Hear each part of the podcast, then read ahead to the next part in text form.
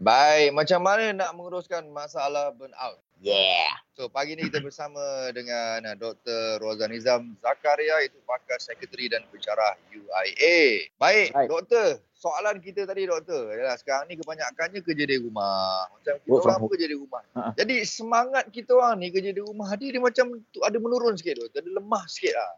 Macam mana, Doktor? Nak semuanya nak bagi kita kekal bertenaga ni, Doktor? Si. Okey. So, yang pertama, bila kita bekerja daripada rumah, benda penting yang kita kena perhatikan adalah pertama kita punya keperluan asas kita. Kadang-kadang orang bila dia ada kerja kat rumah ni, dia jadi hidup dia jadi tak berapa nak teratur. Tidur ikut dan, makan ikut dan. dan jadi uh, rehat tak menentu. Jadi penting untuk kita regulate benda ni. Kita kena ada rutin kita. And walaupun kita dekat rumah, uh, tapi waktu tidur kita, waktu makan, apa yang kita makan, benda tu kita kena kita kena jagalah. Okay. Yang kedua, kalau boleh, walaupun kita bekerja kat rumah, kita cuba disiplinkan diri dalam konteks dan kita ada tempat kita ataupun ruang kita bekerja yang spesifik dan kita ada jadual kita, ada timing kita, masa bila kita nak berhenti, masa bila kita nak uh, buat kerja-kerja yang ber, ber, ber, berkait dengan uh, urusan kerja dan sebagainya.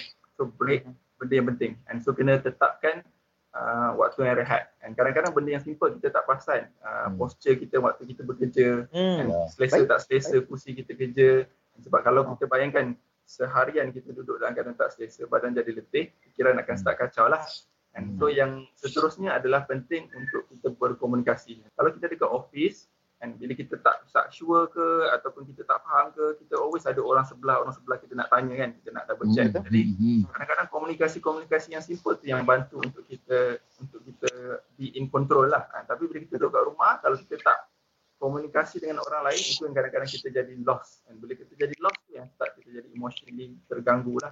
Dan yang terakhir Hmm. sekali, dan bila kita kerja kat rumah ni, kita kena ada clear expectation. Dan apa yang kita boleh capai, apa yang kita patut capai hari ni, dan banyak mana kita yang kerja kita kena ada, apa yang kita nak prioritaskan, dan apa yang kita nak buat kemudian, apa yang dah ada due date, benda tu kena ada. Dan kalau tak, dan itu yang start kita jadi apa kita backlog orang panggil kan benda-benda yang minggu lepas bulan lepas dan akhirnya kita end up aku rasa tak boleh nak buat ni yang kita give up lah so penting Give up, walaupun eh. kerja kat rumah disiplin kerja tu kena ada lah Okey, Hmm. cantik. Saya sukalah pencerahan uh, daripada doktor ni. Nanti saya WhatsApp doktor, saya takut saya kena burn out. boleh boleh Mawi, Mawi ada potensi tak nak kena burn out? Mawi? Kau ada rasa tak? dia nampak, dia nampak bahagia je tu Ah, doktor boleh baca. Doktor Kasyaf.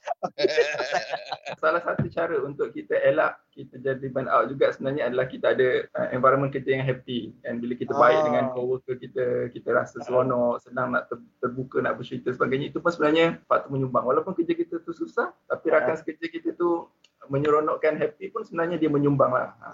Dia. Cantiklah, cantik, cantik. Alhamdulillah. Okey, doktor. Terima kasih banyak, doktor. uh, Selamat Hari Raya. selamat Hari Raya Haji. juga Okey doktor, doktor kalau ada burn out, call Mawi nanti. Okey, doktor. Bye. Assalamualaikum. Assalamualaikum